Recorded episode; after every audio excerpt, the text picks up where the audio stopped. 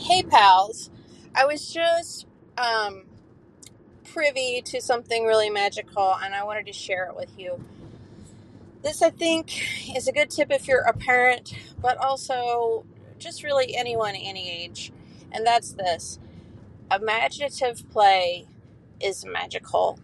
I just drove past a driveway where obviously some kids, um, ages unknown, had an amazing imagination experience yeah, probably yesterday could be this morning.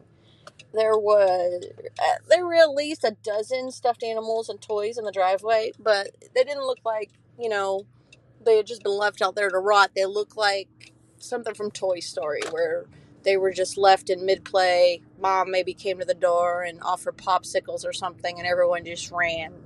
There was a monkey, there was a doll, and I couldn't help but smile. It made me happy just to see that because I thought, wow, you know, what an outlet that is. No matter how old you are, there's no reason why you can't do some pretend play.